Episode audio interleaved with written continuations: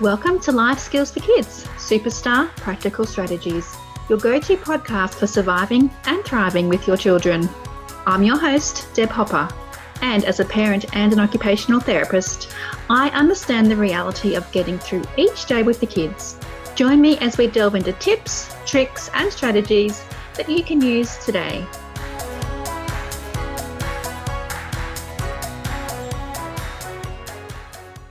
Hi, and welcome to the Life Skills for Kids podcast. I'm your host, Deb Hopper.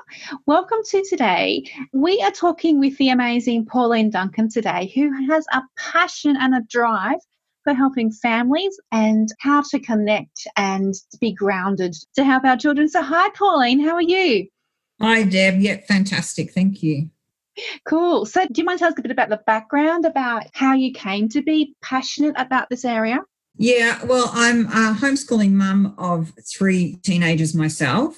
And through being with my kids and all the kids that they hang out with, my background in teaching and special needs, I just have been seeing lots of things going on in the world that the, the teenagers need a lot of support, a lot of understanding, because I think the teenagers get a bad rap and really they're just children going through a journey in life where they're going from the child years to the adult years and sometimes they just don't get it themselves and they're just trying to make ends meet.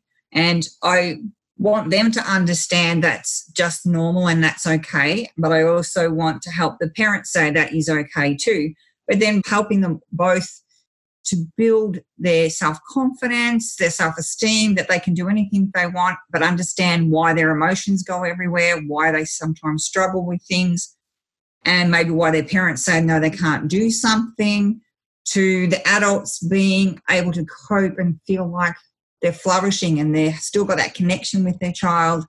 They're rejoicing in what their kids are doing rather than thinking it's a major, major struggle because yes, it is challenging. Parents' job is challenging, but yes, it is also rewarding and loving and beautiful.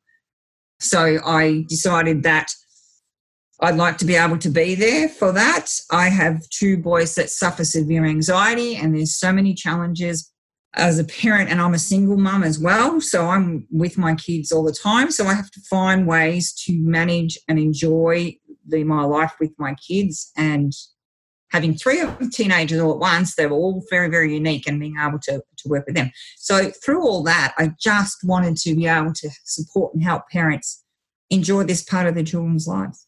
Absolutely. And you know? I think just in my work with families as well, you know, just being able to validate for parents that this is a transition time, you know, for the whole period of you know childhood, but especially from 10 years up to 15. Like there's so many massive changes happening. I really like that. And I really like too how you like to explain to teenagers that this feeling of perhaps being out of control, you know, not being in control of your emotions, you know, having things change, the bodily changes, you know, all the time. It can be really unsettling. It can. And I was brought to my thoughts the other day that we've all been teenagers if we can go back to how we felt as teenagers and all the ups and the downs and the mixed emotions and the not being able to be you if you're depending on your situation or how it's hard to be you or, or the finding where you are your place in the world your identity can be quite confusing mm. and an emotional roller coaster so i want to be one of those people that they can open up the doors and show them that there is people out there that do care that do help you get to be who you really want to be and after thinking really back to my own childhood, I go, yes, uh, that is exactly what I needed right then was someone to hold my hand or to tell me I'm okay just the way I am. Yeah, absolutely. And do you work mainly with parents or mainly with the teenagers? I think it's a unison thing. Yeah. Really helping the teenagers from their angle and even helping them to see the perspective of their parents, why the parents might be responding the way they are, but also helping them understand their changes and helping build themselves up so that they can succeed in life and follow their dreams and do all those kinds of things. And then in, in unison with the parents, teaching them how to understand the child or their teenager because they still are their child. I still call my kids my babies, even they say to me, "Oh, mom, don't call me that." Yeah. I go, They'll always be babies, even at 40, won't they? right. So, and then helping the parents just see that, that they are their children, they're going through these changes. It is hard for them and it's hard for you, but you as the parent are there to guide and help them through this process. And then to help the parents look at themselves and go, why is it bothering me so much? Is there another way? Uh, one, maybe it could be looking after yourself. Mm-hmm. It could be that you're emotionally exhausted, overwhelmed. Yeah. It could be that you had a crappy childhood and your child triggers something in you. Mm-hmm. It could be that you just don't understand what's going on with them. So, all those kinds of things I want to share with them, help them see within themselves and things that suit their family, not what I'm telling you to do, what you see that works for you and your family. And perhaps within that, you find a pathway that you stay either stay connected or reconnect because my goal is to mm. things go into crisis stage and your child is so depleted that they want to kill themselves. I'm big on reducing the suicide rate because it's ever increasing mm. here and all over the world. And if I can prevent even one of that by helping families reconnect, stay connected, enjoy each other, then oh, I'm very happy with that. And so, yeah, just looking at both sides and helping them, I guess, decipher, work out what feeds their souls and helps them connect together as one. Yeah, yeah. So, what's a couple of ideas for how we can stay connected with our teenagers when and our children when there's so many changes and we are everyone's kind of floundering in the relationship? Yeah.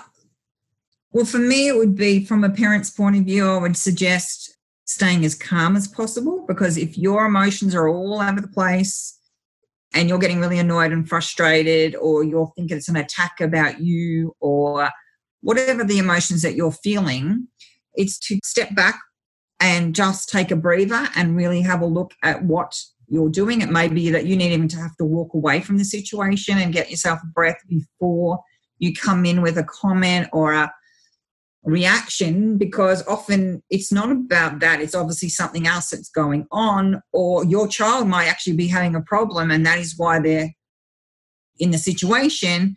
But you won't see that unless you have the chance to actually talk to them. And i've seen this all my life in my teaching background even in primary teaching.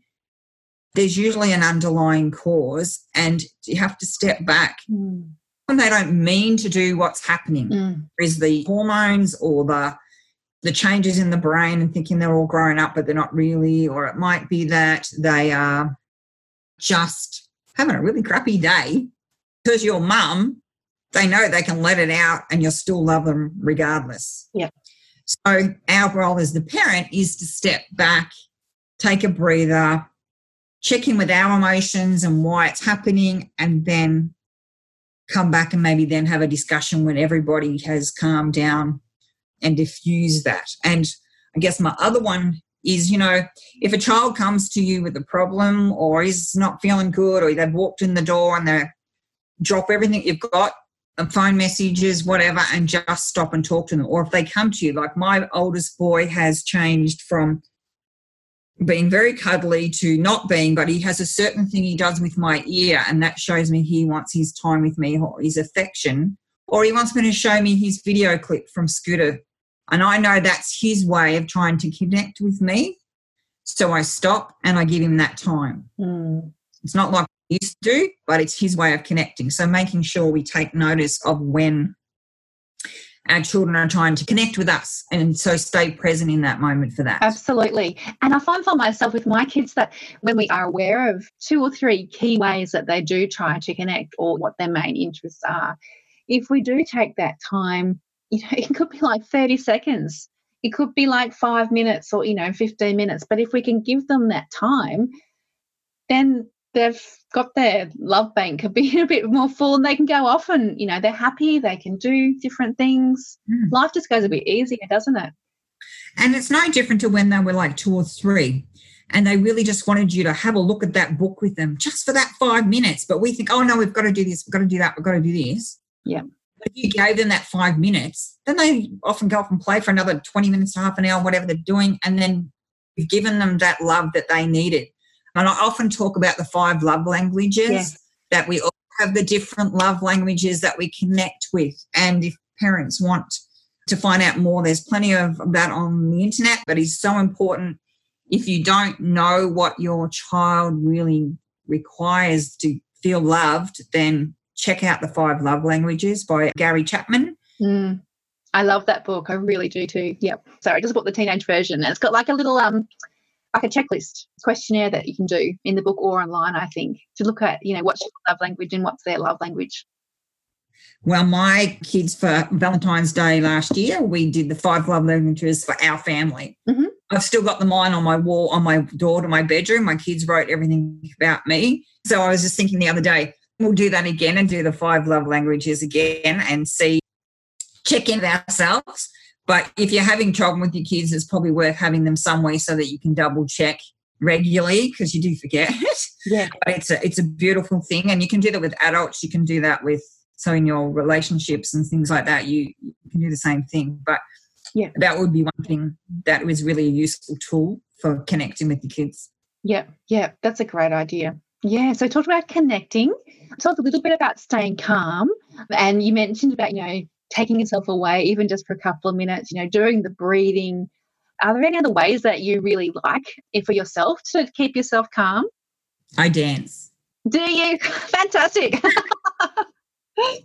I will walk away and put some music on, have a dance.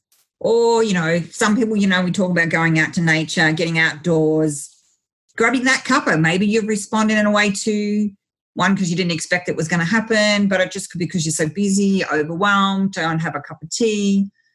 Any way that you can reconnect to you just time out because I'm being a single mum homeschooling my kids. My kids are with me 24 hours a day. So I have to find ways for me to get time out yep. or give me that myself that gift of 10 minutes to stop and eat my food or Mm. just those things that help us to well stay grounded and stay instead of up in our heads because that's what happens we get very very busy and we stay up in our heads Mm. if we can slow ourselves down and take that time to eat that lunch particularly lunch often seems to be the one or breakfast rushing out the door i get up early i get up at 5 a.m and now i'm going to start getting up at 4 a.m Wow. so that i get me time and biz time and so i do meditation journaling all those kinds of things to help myself and work on my mindset to keep me positive hmm then the rest of the day I'm very then I know I've done those things for myself. Then my kids are my kids for the rest of the day, basically in between the odd things here and there.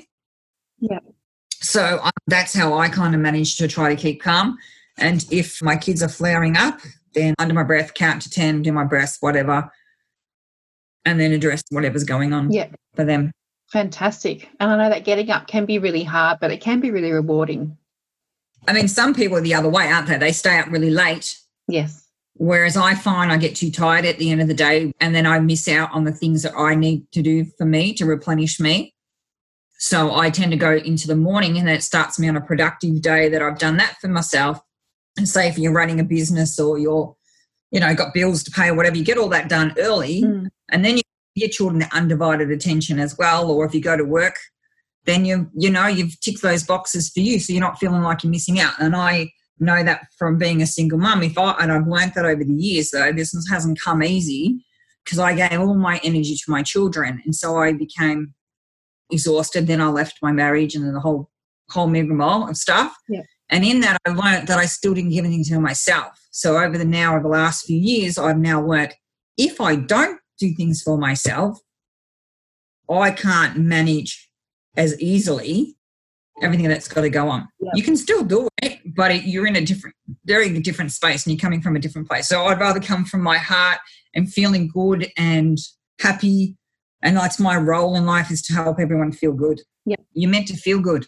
Yes. Yes. And that's a choice that we make. So we can make a choice to feel good or we can stay in the place that we're in. And that's what I wanted to teach the teenagers because our society doesn't always allow that to, for us to happen, that we can choose how our life goes. Mm. We can choose what we do in our life, where it is, whatever we want. We can have what we want and giving them strategies how to go about that and creating that mindset that we do have a choice and we it's all about how we look at the world And if we're looking at it from one way and things are all going, you know, not going so good, well, how can we change it? Let's change it. What's the way we can turn this around? So I always think that, when especially the last few years, and even with my children with anxiety, go, okay, yep, you're anxious. I get it. Okay, what can we do about it? What is it something that we can do or can we change for next time mm. so that it doesn't happen again? Or so creating a toolbox, and that's what my course is about, is creating a toolbox for teenagers, but also then another for parents that they've got a little kit of things that they can use and tips to use when things are going and getting tough so that we don't end up going spiraling further and further and down and down and down and then other things can happen. Yeah. Or can not doesn't mean to say that will, but you know, that's my goal is to prevent that if we can have a toolbox. And yeah, I think having a toolbox, it's just nice to know that you've got a plan. And when I'm working with kids with anxiety, you know, most of it is just, you know, talking about, you know, how they're feeling at the time and when they are feeling calm, yeah, what is that toolbox? What are the go to strategies? You know, when you're starting to recognize that the anxiety is starting to escalate, how can we ground our body? is ground our nervous system because when we are feeling calm, our brain can remember to pick up that plan, you know, think things through and even just getting started, you know, getting started on a project, a school project, for example, you know, if children get overwhelmed with you know where to start or what to do just helping them to have like a i guess a mind map or a structure for mapping out you know do this do this do this that can be really helpful as well mm. I agree. So we have talked about, you know, the frustration of and the rewards of parenting, how to stay connected, how to stay calm, and being present with our teenager. What's the main takeaway thought that you would like to leave with parents? My main takeaway would be for parents to take care of themselves first. Yeah. And be mindful of how they're feeling and their emotions and finding tools to then help keep those emotions, um, I guess, in a calm, grounded way and happy way. So if you're not happy and you're feeling, or you're feeling flustered, overwhelmed, anxious, worried, as I said earlier, it's going to make your life more difficult, as in managing your children's emotions, as in, well, life in general. So I'd say work on your look after you. And it could be as simple as, like me, I get up early, or it might be an exercise class that you've been putting off that you really, really want to do, but you haven't done it. Or delegate some of the jobs in the house to someone else. Your teenagers are old enough, they can help delegate. We in our house we rotate the jobs and they get a bit of choice. And I also encourage different ones where they're learning. Just things like that that can look after you a bit more would be my main thing for the parents. You're responsible for your kids. We had them, we're blessed with them, and it's your responsibility to guide them and model it and show them how life can be really, really good and that you love them and they love you and we can do this together. Because teenage years are really, really tough for the teenager and for the parents with those emotions that are going up and down all the time. Yep, yep. They are very encouraging words. Thank you so much, Pauline. Now, if people would like to connect with you, and I really would recommend this, they can find you on Facebook, can't they? They sure can. Currently, my group's called Fun Back to Basics because I like things to be fun and simple and not heavy going because, you know, life can be really heavy, but also bringing you back to the simple basics of like staying calm, taking care of yourself, breaking it into small steps, that kind of thing. It will get a change around eventually that name, but for now you can find me on Fun Back to Basics. Yep. And all the information about workshops and courses are coming and will be up there. I'm just updating that Facebook page at the moment. There's information on there that you will see about what I'm doing, and you can even PM me if you want any further. That would be fantastic. So we will put that web link. So it's facebook.com forward slash fun back to basics. And just Pauline, let us know the new link once you change that and we can update that on the podcast. I will. I'm playing with the, the pictures and the name to but it, it will have something to do with teenagers on it, that's for sure. Fantastic. Something like Teens Biz. That sounds awesome. Oh, Pauline, it's been lovely to to meet you and to chat with you over this call. And I would love to have you back sometime. Perhaps once your new course is launched, you can help parents in the next stage. You're welcome. No problem. Thank you for having me. It's awesome. Thank you. No worries. Thanks, Pauline. Bye. Thank you for joining me on the Life Skills for Kids podcast, providing you with superstar parenting tips and empowering you to be the rock in your child's life. Do you have an anxious child and feel overwhelmed and unsure how to help them? Check out my book, Teaching Kids to Manage Anxiety Superstar Practical Strategies, to help your anxious child move from fear and worry to confidence and peace. See you next time.